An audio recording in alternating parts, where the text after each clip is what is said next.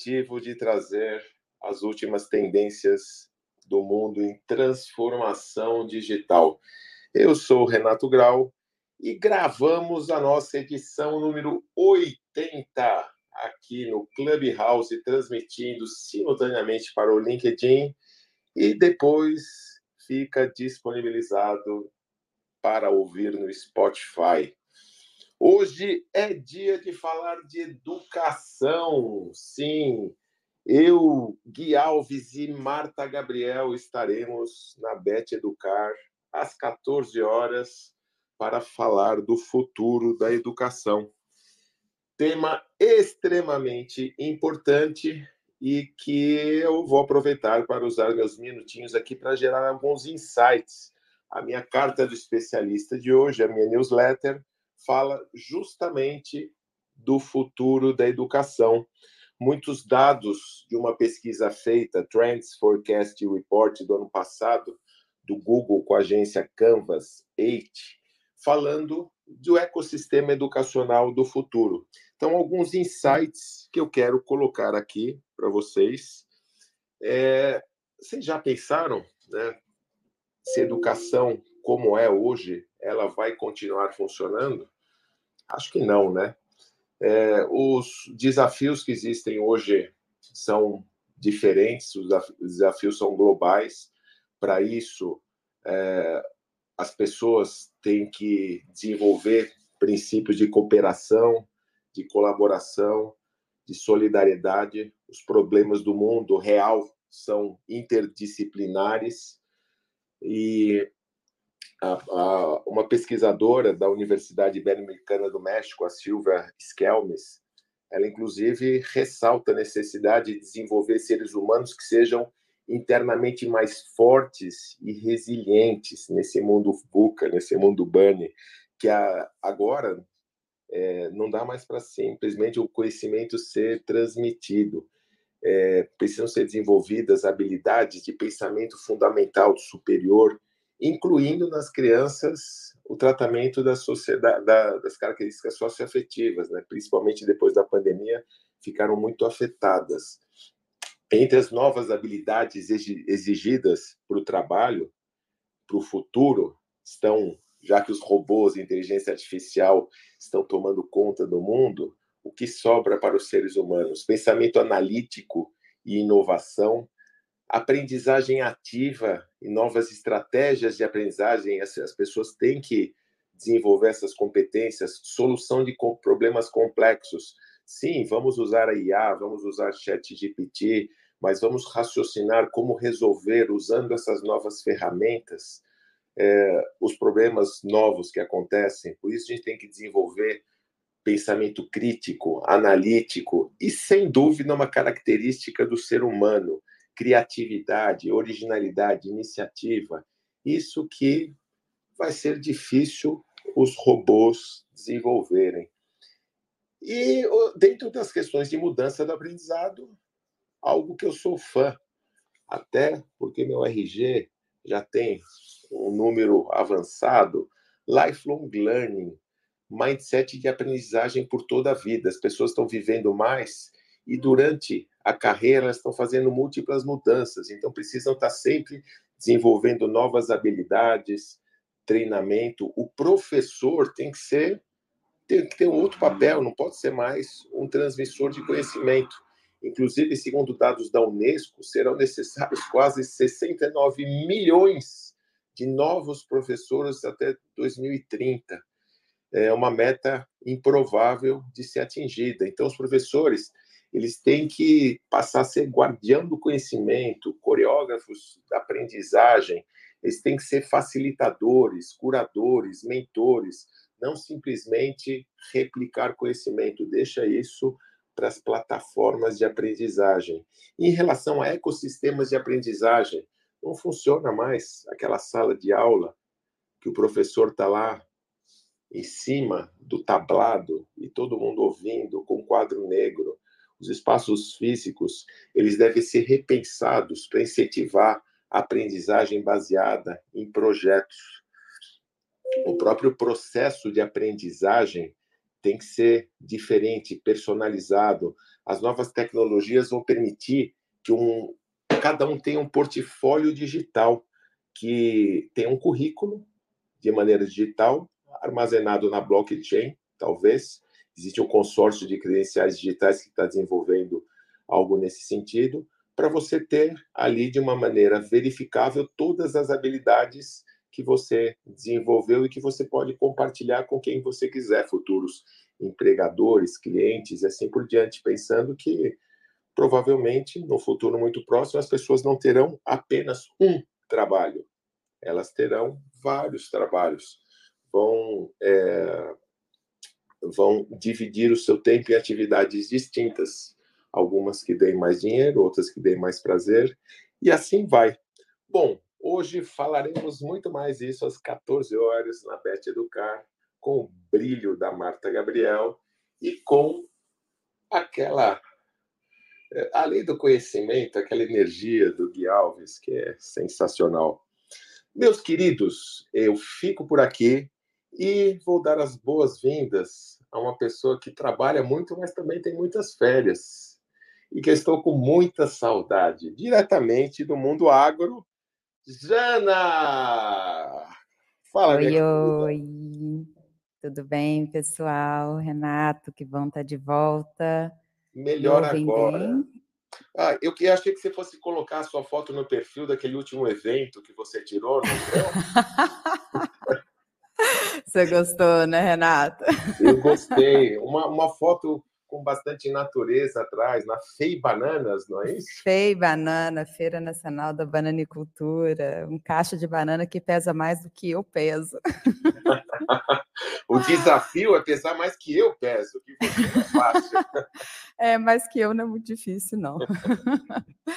Renato, só dando um ganchinho no que você falou aí, é, tem o movimento do lifelong learning, mas também tem o, o um passo adiante, você já deve ter, ter visto essa expressão também, que é o life wide learning, né? É o aprendizado não só ao longo da vida, como em horizontalidade de, de, de temas a serem aprendidos, né? Cada vez mais a gente está mais plural, né? Em termos de não só de ambientes de aprendizado, mas de, de, de temas, né? Que, que a gente vai, vai buscando aí ao longo do lifelong learning, esse life-wide learning também é bem. Eu amo essa, essa temática. Eu acho Legal. que temos uma representante disso aqui, né?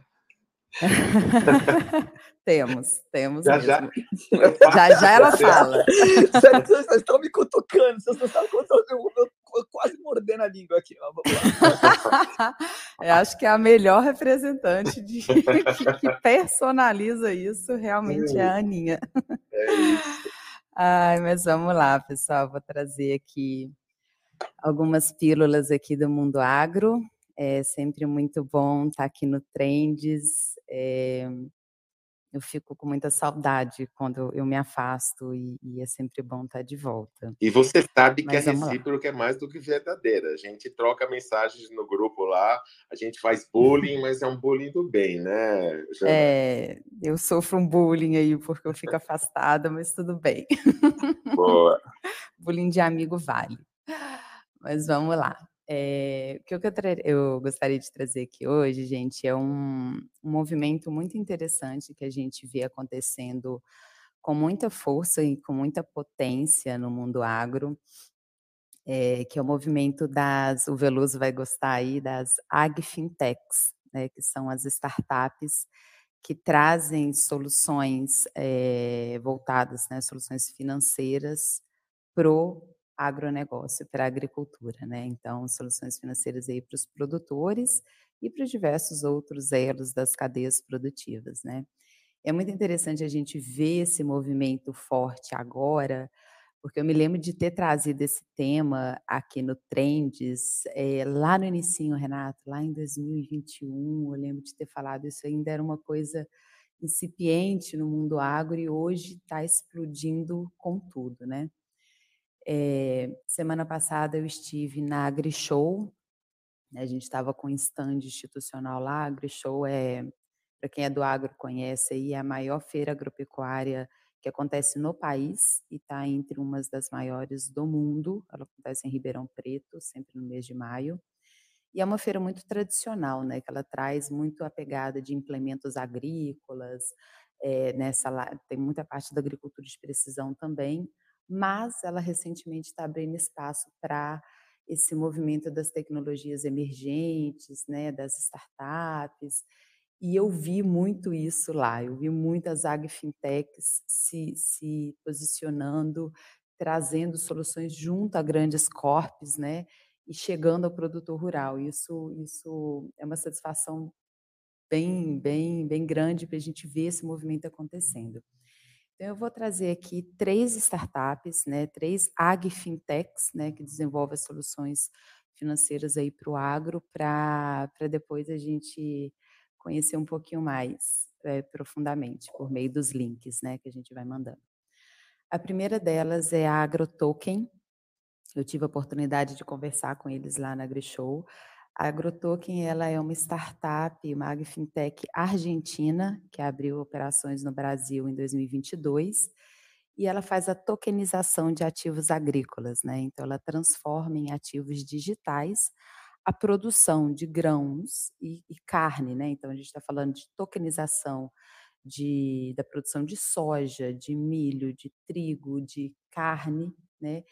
E isso vem para o produtor de uma forma muito positiva, porque ele, ele, ela, ela vem ao encontro de uma dor muito grande dos produtores, que é a volatilidade da venda da sua produção agrícola, que muitas vezes depende de condições como condições climáticas, né, condições externas, é, né, que, que, por exemplo, atrasam a colheita dos grãos e, e, consequentemente, traz impactos na sua comercialização e produtividade. É, toda a questão também é, internacional, né, que afeta muito o agronegócio, como a gente viu aí a guerra da Ucrânia e a crise dos fertilizantes, né, da importação dos fertilizantes no Brasil. Então, tokenizando os ativos né, e fornecer uma plataforma para que os produtores eles possam, antes mesmo desses grãos estarem no armazém para venda, eles poderem, por serem rastreáveis, né, blockchain e tudo mais, eles poderem ser ativos já financeiros que o, que o produtor ele consegue já comercializar. Né, e, e, e, assim, traz uma agilidade para algo que já acontece na agricultura, que é o barter, né, que é a troca, o escambo. Então, o produtor ele vai comprar um implemento agrícola ou vai comprar um insumo agrícola, ele usa como pagamento a sua produção. Então, com, com a tokenização desses ativos agrícolas, ele tem uma maior segurança, ele consegue já comercializar algo que ainda está sendo colhido, né, e é assegurado pela, pela tokenizadora, né, um ativo, um stablecoin, um ativo rastreável, e ele consegue ter acesso a algo que é muito importante e difícil para o produtor, que é a questão do seguro agrícola e do crédito agrícola, porque ele tem isso tokenizado, ele garante que depois isso vai ter um lastro, ele consegue comercializar. Então é bem bacana, a AgroToken vale a pena é, conhecer aí, uma dessas startups.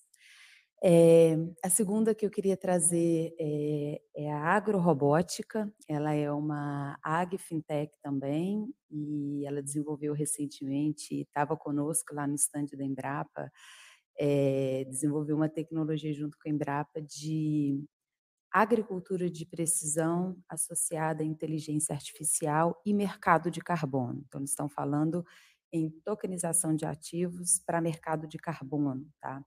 Então essa plataforma ela permite uma leitura das características do solo, né? então o produtor a partir lá de uma coleta de solo, é, utilizando uma tecnologia que chama LIBS, que é uma tecnologia que a NASA usou para mapear o solo de Marte, né, que ela é não invasiva, então ela dá pulsos de laser e ela consegue captar informações de mais de 22 parâmetros do solo né? Então ela digitaliza esse solo e permite ao produtor fazer um manejo adequado, um plantio adequado de acordo com as condições que ele tem no solo. Isso tudo rastreável, blockchain. E um desses parâmetros é justamente o balanço de carbono. Então, o balanço de quanto que ele emite e quanto que ele captura. essa própria plataforma, que é o pulo do gato, ela é MRV, então não sei se vocês já ouviram falar, MRV são esses protocolos mensuráveis, rastreáveis e verificáveis, certificados internacionalmente pela certificadora Verra. Então, o produtor, a partir da mensuração do carbono no solo, ele já consegue comercializar os créditos de carbono no mercado voluntário. Então, é, é bem completa a plataforma, muito interessante. E, é, e, eles vão migrar, isso é blockchain, né? então é rastreável, migrar também para uma tokenização desses ativos, é muito interessante, vale a pena procurar a agrorobótica. E a terceira delas, é, que é incrível, ela chama uma startup que ela não só é uma agfintech, mas ela é uma green tech também, que é BMV Global, que é a Brasil Mata Viva, que ela está trabalhando com a, o, a, a tokenização de ativos da biodiversidade. Então, quando a gente fala de mercado de carbono, a gente está falando de balanço emissão de carbono.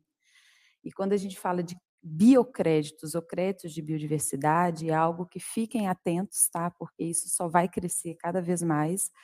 Os biocréditos, eles foram lançados na, na é, agora eu esqueci o nome, no evento da biodiversidade da FAO, no final do ano passado, em 2022, que permite ao produtor rural comercializar os seus créditos de biodiversidade a partir da conservação da mata dentro da sua, é, da sua fazenda.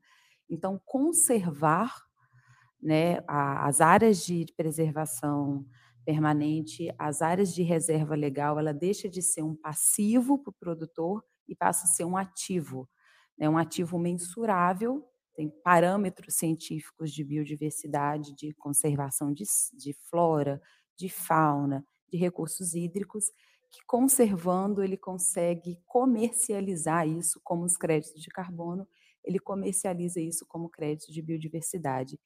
Fiquem atentos, porque isso só vai crescer cada vez mais.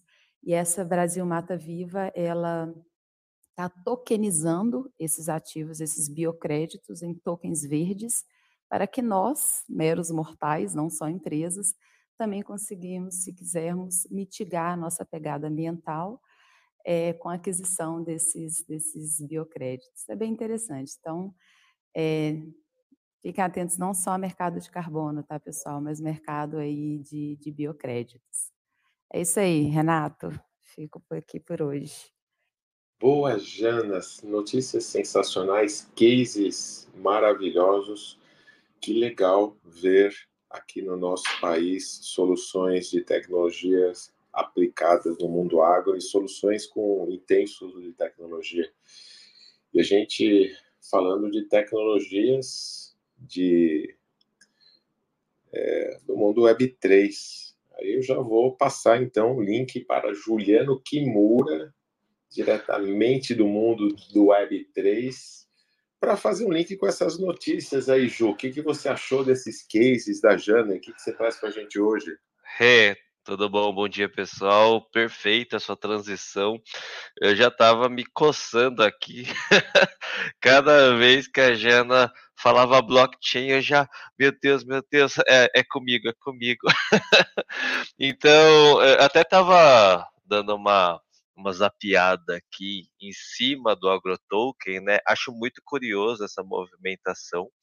Uh, ela até citou que é uma stablecoin, eu já comecei a, a ficar curioso sobre é, de qual stablecoin que é, porque uma stablecoin ele é normalmente um ativo uh, conectado com uh, outro valor fixo, né? Então, nesse caso, eles tokenizaram. Eu estava verificando aqui, eles chegaram a tokenizar. Me corrija se eu estiver errado, tá, Jana? Eles fizeram essa tokenização em algumas redes, estão usando principalmente Algorand, Polygon e Ethereum, né? É, é tudo compatível. Uh, exato. O que também já dá o gancho aí, porque assim, a gente fala de blockchain, e aí é bom escutar o mercado e a indústria já adotando, sabendo que também o Banco Central está uh, trabalhando em cima de uma tecnologia compatível com o Ethereum, que vai ser o real digital e também o real tokenizado. Né? Então, uh, o futuro que eu imagino, e aí que a gente pode é, começar a imaginar, né, é que logo, logo, toda essa movimentação que a Jana comentou sobre os ativos, é, a tokenização de grãos, a tokenização de outros tipos de, de insumos agrícolas, é, logo, logo vai poder ser negociado de maneira interoperável é, entre os seres humanos normais como a gente é, e esse, esse outro universo, né, que pode ser a compra é, de créditos de carbono tokenizado em blockchain, que pode ser a compra de insumos agrícolas tokenizado em blockchain, e que vai ser utilizada a moeda do real tokenizado, né, é, do, da, do Banco Central né, do, e, das, e, das, e dos bancos. Né. Então é, é um futuro bem uh, interessante, né? E a gente está acompanhando essa movimentação, coloca a gente aí é, de orelhas erguidas aí para saber que tudo isso vai ser real, não é uma não é uma especulação, né? Ah, será que isso vai acontecer? Não, isso vai acontecer de fato e, e que a gente só está aguardando porque saber quando isso vai acontecer é o mais difícil, né? Mas, Ju, né, você vê isso aqui no Brasil, com esses cases, você já vê que o negócio é o caminho sem volta. Depois é óbvio que tem mais uma pessoa se coçando ao seu lado aí, Exato.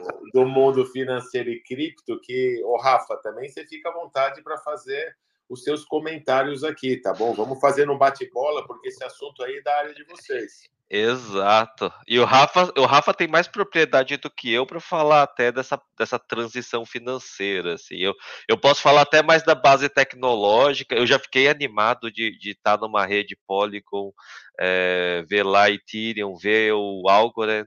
É, que aí já começa a dar sinais de que isso está caminhando da maneira correta, né? E eu ia ficar preocupado se eu comece, começasse a ver uma, uma rede talvez menos conhecida, é, porque você acaba tendo dúvidas, né, sobre será que isso vai uh, avançar da maneira correta, um protocolo que não é muito utilizado, né? Então começa a despertar algumas dúvidas. Eu já fiquei mais animado pelo que eu vi já. Sabe uma coisa legal, gente, só para comentar, quando a gente vê um movimento forte assim, um setor tradicional como o agro, isso já nos diz muito, né? Não é, como você falou, né, Kimura, não é não é que não vai acontecer, já está acontecendo, né, gente? Não é Exato. tendência, né? O, o, o, futurismo, na verdade. É. é bem realidade mesmo. Com certeza. Não, eu, eu, se eu tivesse ao vivo, eu te dava um abraço. Porque realmente, assim, essa é uma discussão, né? E a gente que está nesse universo de construção dessa base Web3 é, é uma discussão ainda que tem muita gente que não entende, não abraça, não, não, não compreende que isso vai ser, vai ser inexorável, vai acontecer de qualquer forma, né? e que vendo a, a, sua movimentação, seus relatos do mundo agro, que é o mundo, eu, eu, trabalhei com uma empresa agro que eles estavam me contando como que é essa negociação dos barters, né, tipo que já vem de mais de 50 anos e que por muito tempo essa negociação era tipo é, maleta, uísque, telefone, né? E fio do bigode. Então... Fio do bigode, viu, que eu ia falar isso. É bem por aí. Exatamente, eu conheci, eu conheci um pessoal desse universo e eles me contando como que eram essas transações, eu ficava de queixo caído, né? E realmente, né, tem, tem uma curiosidade que, como você falou, uh, o blockchain ele vai dar muita confiança, muita autenticidade né, às informações. E o apelido do, do, do blockchain é o protocolo da confiança.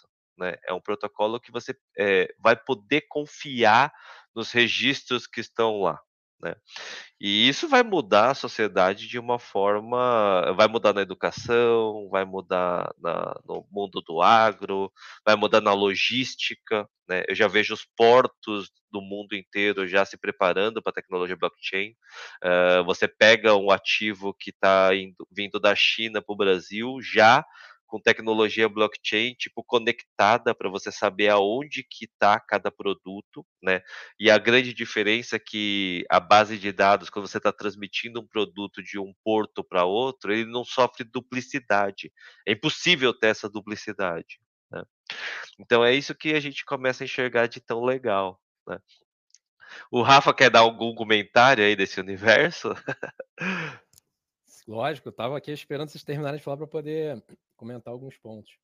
Sobre a tokenização, sem dúvida será a próxima disrupção da economia. Isso não são palavras minhas, é palavras do CEO da BlackRock, Larry Fink, que é o, que é o gestor aí do maior fundo de investimento do mundo.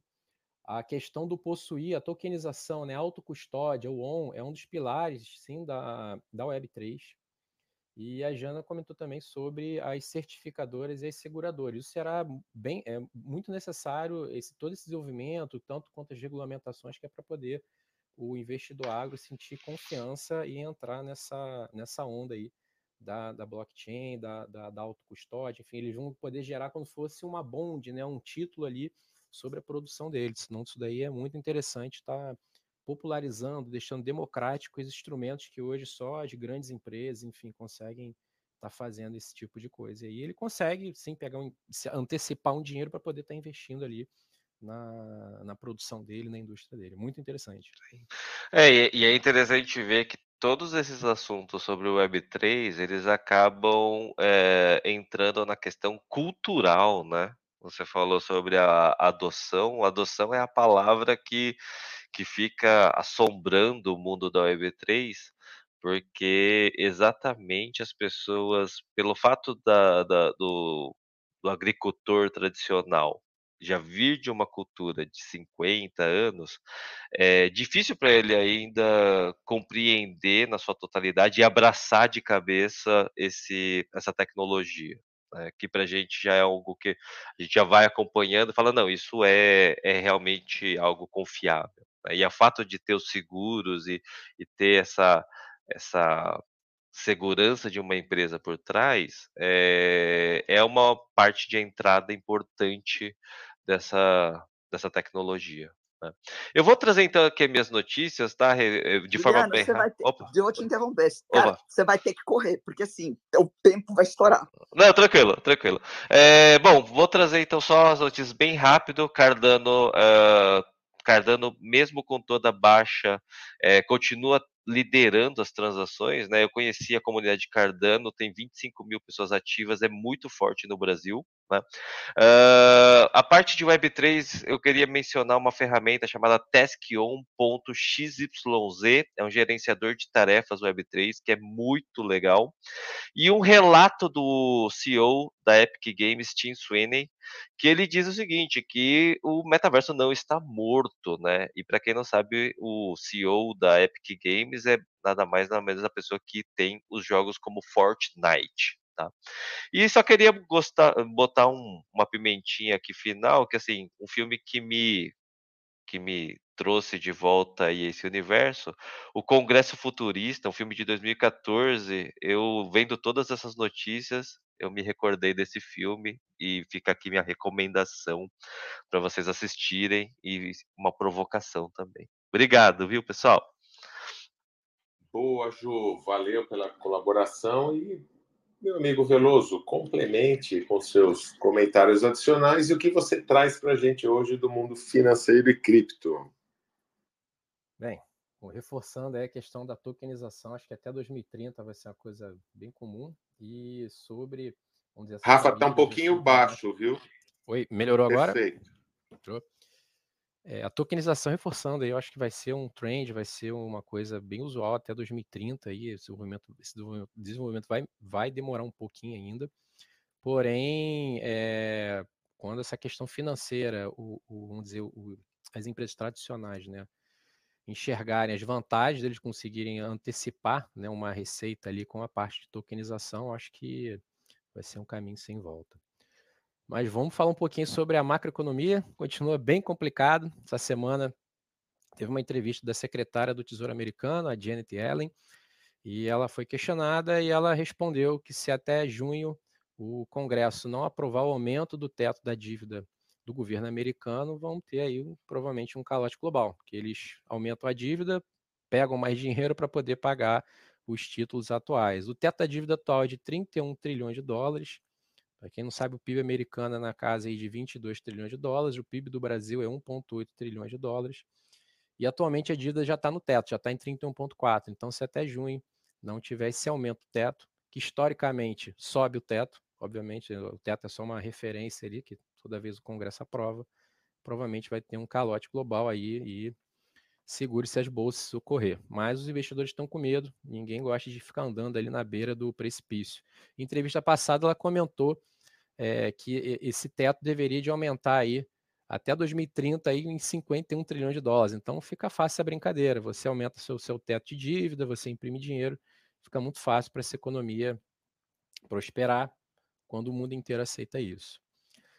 Passamos do patamar de prejuízo da crise econômica de 2008, para quem não lembra lá do real estate, é, os prejuízos do, da quebra só de bancos nos Estados Unidos foi de 500 bilhões de dólares, a gente já passou dessas cifras. Lembrando que lá nessa época o, o, todas as ações globais geravam em torno de 60 trilhões de dólares, hoje estamos na casa de 90 trilhões de dólares. O Warren Buffett na conferência, é o maior, maior investidor, maior referência de investimento do mundo. Warren Buffett, lá da Berkshire Hathaway, ele publicou que ele está com 130 bilhões em caixa líquido, ou seja, ele deve estar dando uma olhada e deve estar vendo que as coisas vão, vão piorar. E nesse momento de crise, você ter caixa aí é uma das melhores coisas que você compra boas promoções. Obviamente, também ele comentou sobre o desenvolvimento das IAs, tudo isso aí que vai atualizar. Então, um cara com 90 anos de idade comentando sobre A, eu achei bem interessante.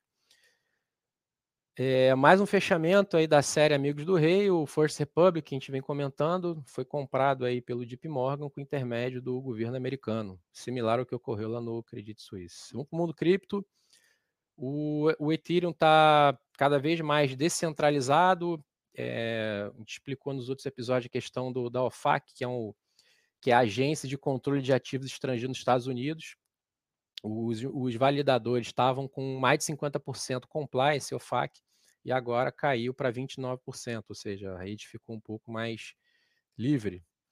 Isso aí, essas informações a gente consegue, para quem quiser acompanhar, você consegue acompanhar isso tudo lá no MavWatch, que é o site on-chain que mapeia isso daí. Achei interessante também que o PayPal divulgou recentemente um saldo de 1 bilhão, 5 bilhões de 1 bilhão de dólares, 5 bilhões de reais em criptomoeda no seu balanço. Lembrando que não é deles, são dos seus investidores e quem faz a custódia desses ativos é a Paxos. Eu sou um pouco avesso a, a você não ter a sua custódia dos seus ativos, mas se o, os iniciantes preferem deixar em algum lugar, é só para comentar essa cifra aí que aumentou bastante. E ocorreu também a maior retirada de Bitcoin da Binance, foram 162 mil Bitcoins, dá mais ou menos 4,6 bilhões de dólares. Isso pode ser uma leitura de, de que os investidores estão preferindo o hold do que o modo trading. E fico por aqui, devolvo para você, Renato. Muito bem, Rafa. Valeu pelas informações. É... Cara, complicado o mundo financeiro aí que está acontecendo e esses estouros de teto dos Estados Unidos tem mais gente bem perto querendo fazer a mesma coisa, né? Vamos que vamos, vamos ver o que vai dar. A gente cabe a nós trabalharmos, fazer a nossa parte e vamos que vamos. E agora, já mencionada lá desde o começo, tá se coçando por aí, minha querida polímata, a musa do, do nosso Trends News. Aninha, o que você traz para a gente hoje? Bom dia, bom dia. É, vai, vai manejando o tempo aí, tá, Renato? Porque eu não sei como é que a gente está. Estamos tranquilo hoje, estamos tranquilo, Aninha. Tem você, mais um voltando de férias aí ao seu lado, e o Antônio Luz, que acordou mais tarde, chegou aí. Então tá bom. bom dia. Bom, bom dia. dia. Boa tarde, Antônio. Bom, vamos lá. É, eu vou trazer a minha notícia, mas antes de trazer a minha notícia, bom dia a todos, co-hosts, bom dia a todo mundo que está embaixo. Eu queria é, é, dar um, fazer uma pincelada em cima do, do que o pessoal, do Juliano e da Jana e o Veloso fa estão falando de blockchain, e depois fazer um comentário também, Renato, sobre a sua notícia, porque ambas são importantes, tá?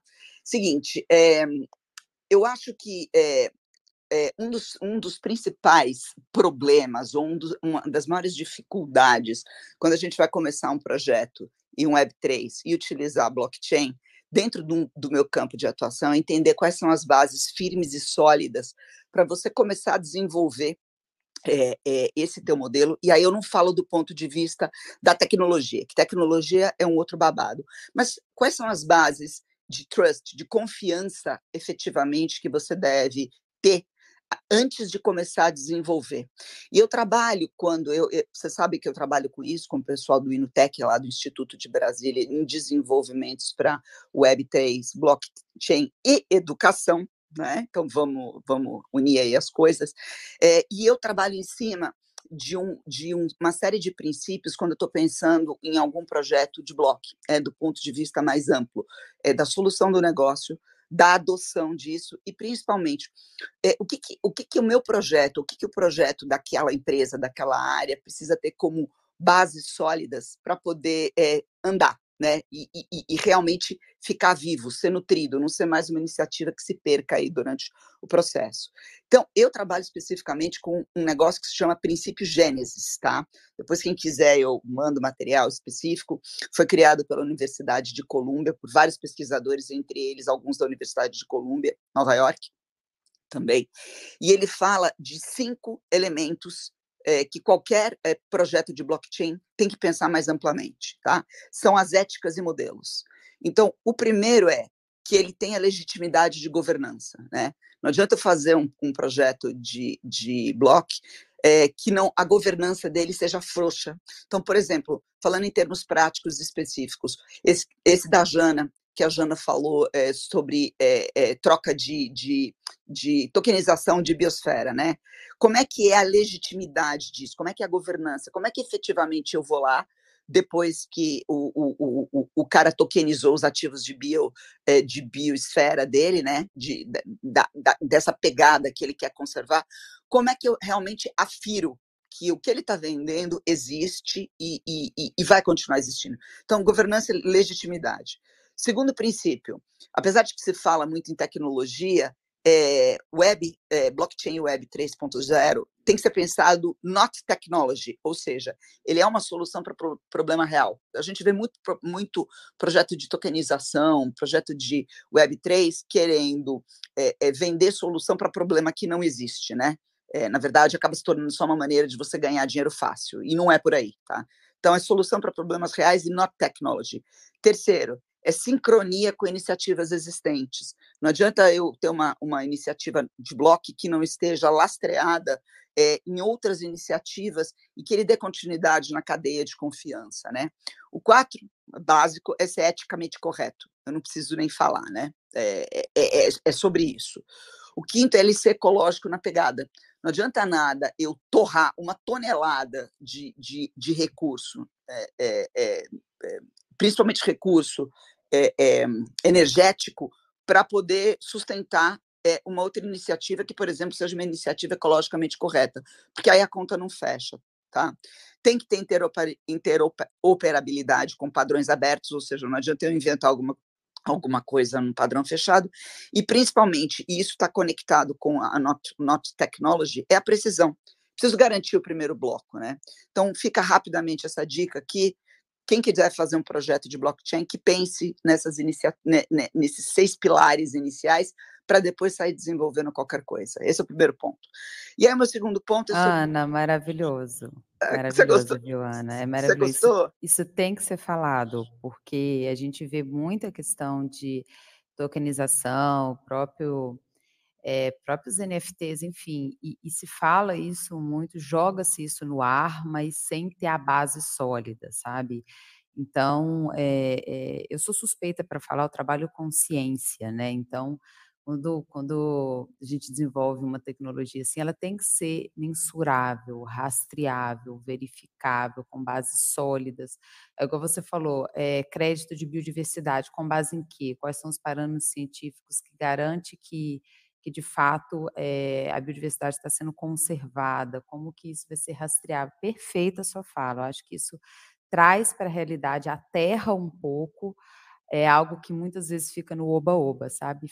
Perfeito sua fala, Ana. Parabéns mais uma vez. Ai, querida, obrigada. Depois eu te mando esse material. Ele é muito legal, ele é muito, muito correto e ele dá bases sólidas para qualquer projeto é, de bloco de tokenização. Pelo menos eu, eu não achei nada melhor até agora, tá?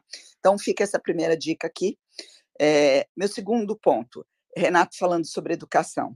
Bom, eu sou o exemplo é, e eu dei sorte na vida ou, ou, tive bastante irresponsabilidade, sei lá, acho que a gente precisa falar que a gente precisa ser irresponsável assim, em alguns determinados momentos na vida, porque há seis anos eu, eu, eu, eu para mim, eu já antevia essa mudança brutal que ia acontecer no mercado da educação e no mercado do meu projeto de vida. Porque educação, a gente fala muito sobre conhecimento, né? Educação, mudança de perspectiva na carreira, mudanças profissionais, é, e tudo isso está ligado a conhecimento, na verdade, ele tem que ser pensado em uma outra coisa. É um projeto de vida. Então, a gente não está na escola ensinando as nossas crianças, ou a gente não está numa escola profissionalizante só ensinando técnica e especialização.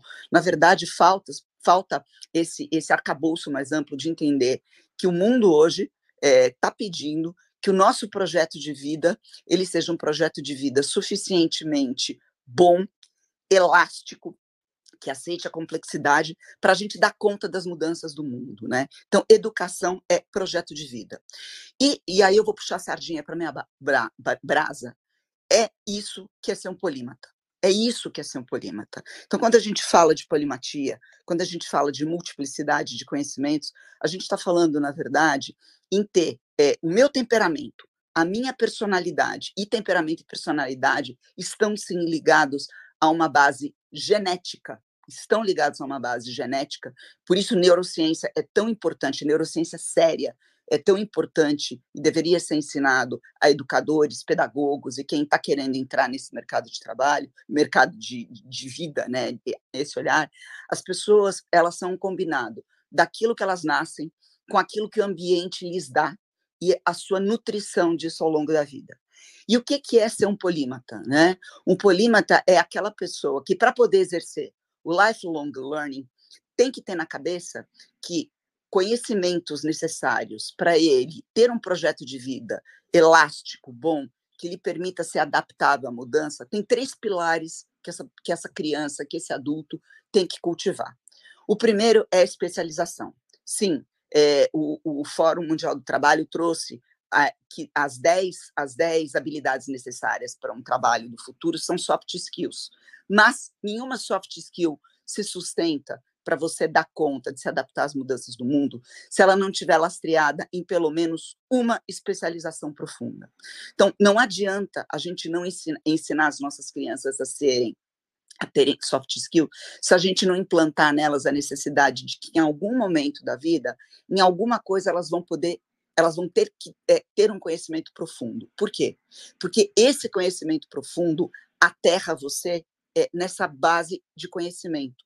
E é o que te permite dar o salto para a segunda perna da polimatia. Se a primeira é uma especialização, isso necessita capacidade de estudar bastante tempo, de conhecer alguma coisa com vontade, com profundidade, você não consegue saltar para a segunda perna da polimatia, que é o quê?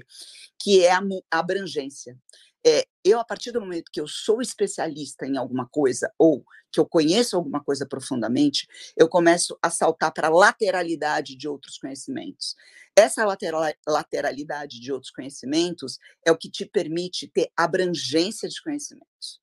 Então, assim, eu conheço alguma coisa profundamente e eu começo a olhar para o lado e entender aonde esse meu conhecimento profundo se comunica com uma outra, uma, um outro campo de conhecimento que aparentemente não tem nada é, a ver com o que eu faço, mas que tem sim uma ligação profunda. Então, por exemplo, eu sou um pianista, eu, eu, eu aprendi a tocar, porque é, é, é, eu me aprofundei naquilo, eu exercitei aquilo.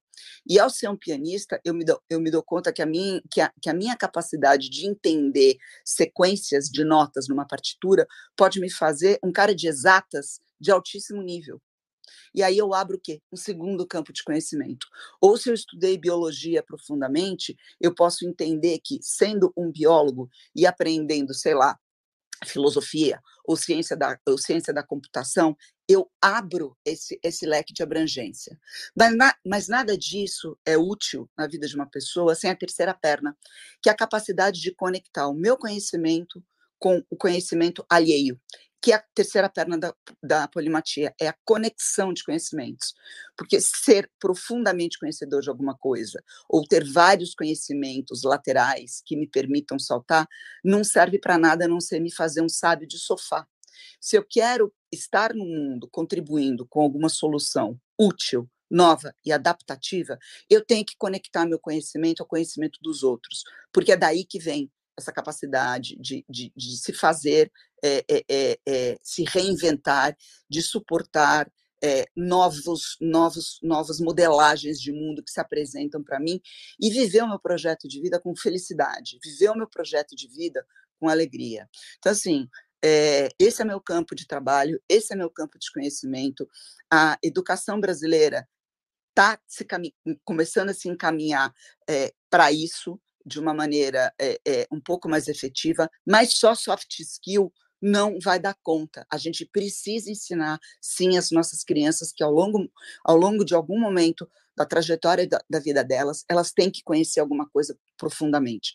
E isso traz uma carga de esforço, frustração, você precisa andar com fé, com resiliência, e é nisso que a soft skill é, ajuda. Então, assim, eu, eu convido a todo mundo a se, a, se, a se interessar por isso, porque o lifelong learning ele é uma metodologia, mas é uma metodologia que necessita é, que nós sejamos polímatas para dar conta é, do que está acontecendo no mundo, né? Então, o campo da educação precisa começar a introjetar esse conceito. Então, esses são os meus dois pontos de comentário em cima do papo que a gente teve aqui. E o Charles Schwartz, que vai falar, eu espero na sequência, ele está se encaminhando para isso. Eu observo que o Charles, ao, ao, ter se tornado, além do que ele é, um head de inovação de primeiríssima categoria, ele é um gamer, ele é apaixonado por jogos. E quem trabalha com, quem trabalha, quem estuda, quem se diverte com games, já tem uma natureza transdisciplinar aí mais profunda, porque game não é game. Game é criação de mundos, por isso que game, game está na base é, do metaverso, né? que são mundos possíveis, desmaterializados e virtuais. Quem trabalha com games, quem se dedica a games, já trabalha essa possibilidade de ser um polímata, é, porque você tem que transitar é, no storytelling, você tem que transitar é, na capacidade de entender o, que, que aquele game está passando para aquela pessoa. Você já trabalha as soft skills, você já trabalha as suas hard skills também, né? Então, assim, não é nada tão complexo quanto a gente pensa, é realmente um projeto de vida e é realmente um projeto de criação de mundos. Então, fica aqui o meu salve para o meu amigo Charles, que vai falar na sequência, que eu acho que exerce isso belamente. Bom. Arrasou, Aninha. E quando você fala em conectar inteligências, eu vejo aqui o nosso Trends News e a gente com as nossas conectadas e dando esse resultado para a galera que a gente só tem a agradecer, porque os feedbacks são muito, mas muito positivos desse trabalho que a gente tem feito. E diretamente agora não diretamente do mundo da inovação e dos games, mas sim do mundo da imaginação, do, dos games de tamanho real. Sally Schweitzer! Como você foi de férias, meu amigo? Muitas montanhas russas. Conta aí o que, que você traz para a gente hoje. Fantástico, Renato. Bom, primeiro eu já estou feliz que eu volto de férias sendo promovido pela Aninha a Polímata. Obrigado, Ana. Foi a melhor notícia do meu dia. Eu já ganhei a semana agora. Mas vamos lá. Eu acho que a primeira reflexão que eu quero trazer para vocês, né? E obviamente que assim lá eu estava me tava preocupado em me divertir, mas agora eu estou aterrizando alguns conceitos. É que o futuro é um fenômeno temporal geográfico e social. Em outras palavras, futuro, o teu futuro, ele já está disponível em algum lugar do mundo e ele só ainda não chegou para você. Tem algumas coisas que para mim foram bastante emblemáticas e bastante marcantes. É, a Disney é, recriou alguns universos e, e aprofundou outros, e principalmente dentro de Star Wars, que eu sou absolutamente fã Tem uma coisa que ficou assim é, é, é espetacular de ver materializada na forma de um brinquedo e obviamente que essa tecnologia ela vai servir de plataforma para coisas que a gente vai ver no nosso na nossa realidade em muito pouco tempo. Mas a verdade é que os carrinhos da Disney agora não seguem mais trilhas pré-definidas. Em outras palavras, a gente está falando de montanhas russas, bem entre aspas aí, mas sem trilhos. Então, o, o, a atração Star Wars Rise of the Res, é, Resistance é uma, uma atração onde o carrinho ele se move sozinho, sem trilho nenhum. Então, você não sabe efetivamente qual é o próximo movimento dessa atração. Isso é, é absolutamente incrível e eu acho que quando a gente quer ver um teste real de um carro sem motorista, sem é, é, percurso pré-definido, a gente tem um belíssimo case, um belíssimo exemplo.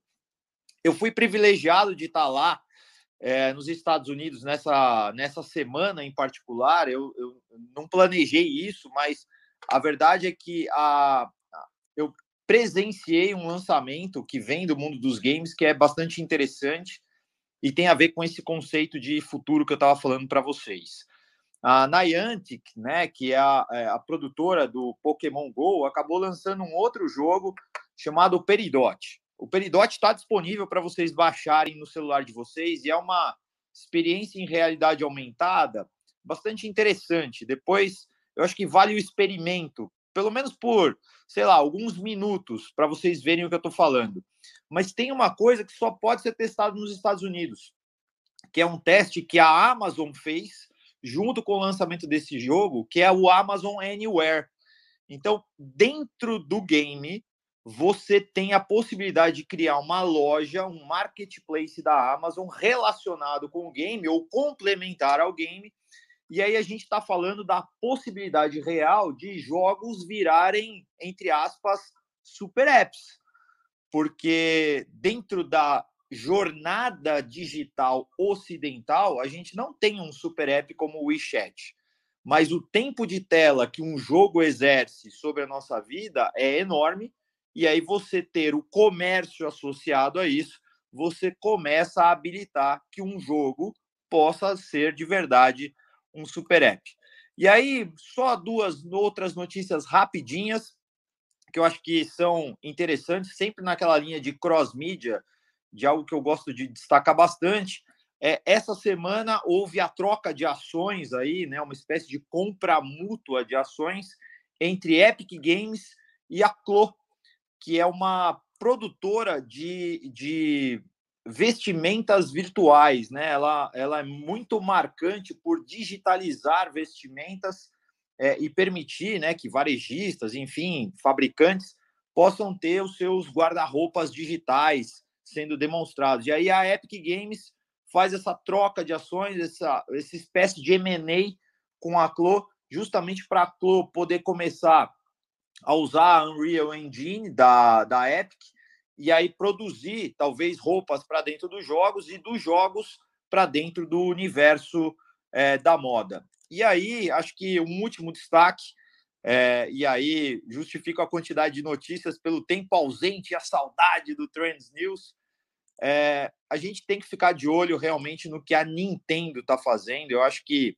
a Nintendo é uma empresa centenária, né? Ela foi fundada em 1889 e aí em 1889 não tinha videogame. A Nintendo ela não se define como uma empresa de videogame. A Nintendo ela se define como uma empresa de entretenimento. E aí nessa linha é impressionante o que a Nintendo tem feito de cross mídia também, porque ela está lançando agora um parque temático, um parque de diversões temático. Lançou, acabou de lançar o filme do Mario, e o filme do Mario ele bate todos os recordes de bilheteria de um jogo dentro do universo de games e tem outras coisas acontecendo. Então acho que vale a pena um olho ligado aí no que a Nintendo pode trazer também de laboratórios de tecnologia e experiência que podem depois impactar o mundo em transformação digital. Renato Grau, devolvo para você. Saudades de todos aqui e obrigado pela promoção, Aninha. mais do que merecida, né? Eu também compartilho da mesma visão polímata da minha amiga. Você é muito fera. E falando para você aqui no nosso metaverso de áudio, o trabalho que a sua equipe fez com a NAI lá no, no stand do Carrefour, no Web Summit do Rio, foi sensacional. Eu acho que é bom demais. Eu tenho empresa também eu fico muito feliz quando as coisas andam sem a minha presença.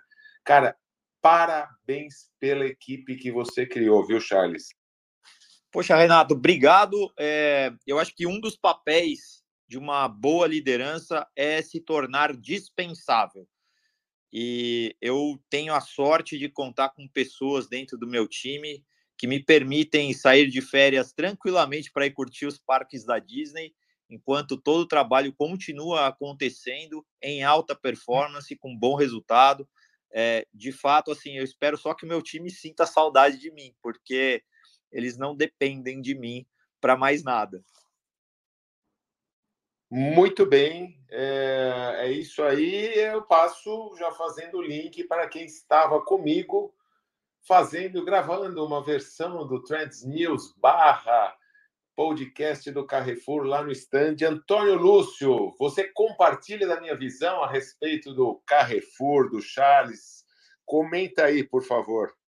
Renato, totalmente. Eu já tive a oportunidade de dizer isso diretamente ao Charles. Nós fomos muito bem tratados e, mais do que isso, todos aqueles que visitaram o stand foram muito bem tratados e a gente via realmente nos olhos das pessoas o brilho daquilo que significa o êxito de um trabalho. Então, parabéns mesmo, Charles. As pessoas estavam entusiasmadas, elas ficavam muito felizes com as visitas que recebiam, tinham todo o carinho em explicar o que, qual era o propósito daquela presença do Carrefour no evento.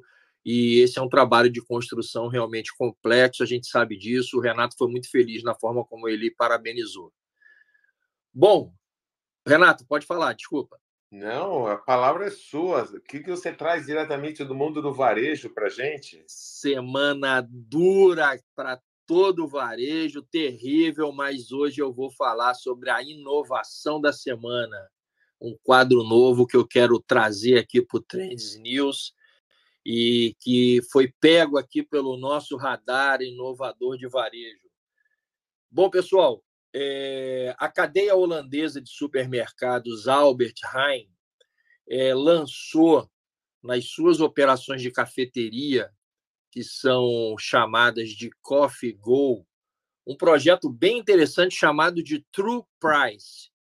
E aí, numa tradução livre, preço verdadeiro. Então, nesse mês de abril agora passado, é, eles lançaram em três dessas cafeterias, nesse conceito de true price, um preço real que é exibido no menu, contendo os custos sociais, ambientais, assim como emissões de CO2, o consumo de água, o uso de matérias-primas e também os custos trabalhistas. E aí você deve se perguntar, caramba, mas por que, que isso aí importa? Pessoal, essa é uma interface poderosa, o momento do consumo, e isso aumenta com certeza a conscientização sobre todos os custos sociais e ambientais que estão envolvidos no consumo de alimentos e bebidas, né? É, lembrando aí que, por exemplo, quando você toma um café com leite, o leite ele é muito menos sustentável quando é um leite de vaca do que, por exemplo, um leite de aveia, né? É, então, isso visa conscientizar e estimular decisões sustentáveis por parte do consumidor nesse mundo que nós estamos aí permanente preocupados com, com a questão ambiental. E aí, é, eu gostaria de destacar ah, uma frase do CEO a respeito desse, desse projeto, né? Abre aspas é, ele diz: falamos disso informando todos muito bem e dando-lhes a oportunidade de fazer as suas escolhas mais sustentáveis. O True Price é uma das maneiras pelas quais isso pode ser feito e por isso nós abraçamos essa ideia. é realmente uma ideia bastante inovadora e curiosa, não é, Renato? Muito, meu amigo. Aliás, curiosidade é o que move a inovação, né? Exatamente, exatamente. A mãe do conhecimento, a necessidade. Obrigado, Renato. Obrigado a todos os amigos co-hosts e até a próxima sexta-feira. Muito bem. E fechamos com hoje com meu companheiro de Trans News Talks lá na Bet Educar, juntamente com Marta Gabriel, falaremos de futuro de educação. Gui, você tem estado todo dia lá na Bet. O que você traz hoje para o nosso podcast do mundo da educação para a gente fechar? Olha, nada mais orgulhoso, além de eu estar todo dia, meu filho de 13 anos, todo dia está saindo da escola e indo para lá todos os dias o Theo foi lá ver o que tem de novidade para ele próprio, o que me deixou muito feliz. Bom, uh, hoje, duas horas da tarde, no Aquário da Beth, uh, a Marta Gabriel, o Renato e eu vamos falar sobre o futuro da educação. E isso me deixa muito feliz de estar convidado para estar lá, mas certamente essas novidades a gente fala na próxima, na próxima sessão do Trends.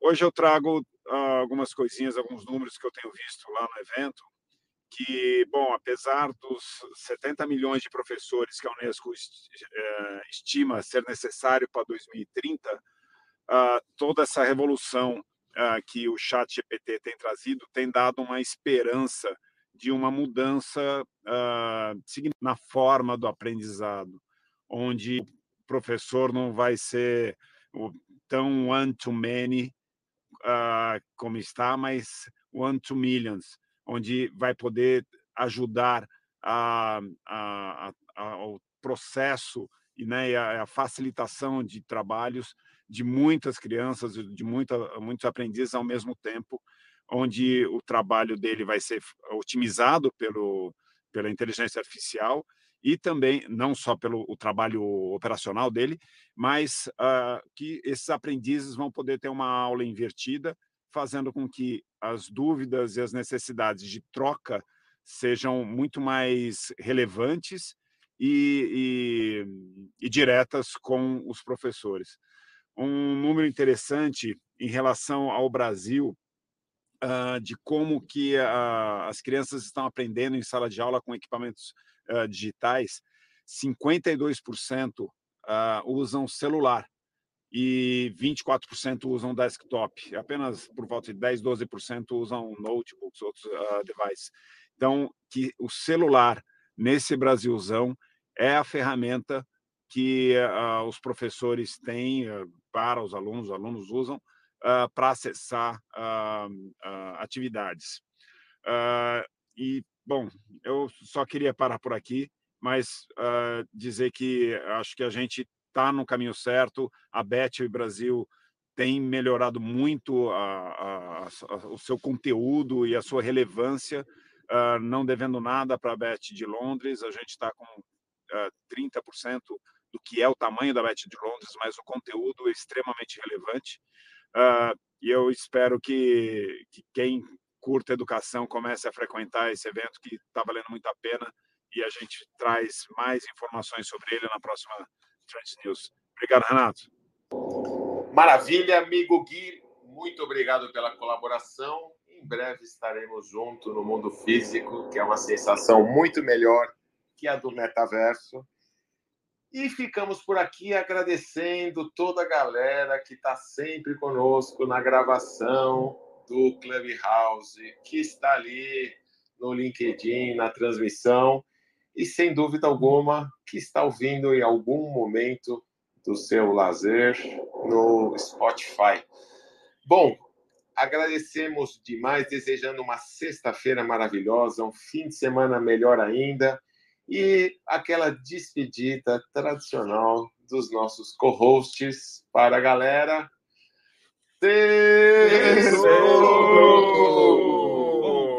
Valeu, um pessoal. Tudo de bom para todos. Olha o cringe. Manuel Belém, Manuel Belém, obrigado pela presença. Olha o cringe, olha o cringe.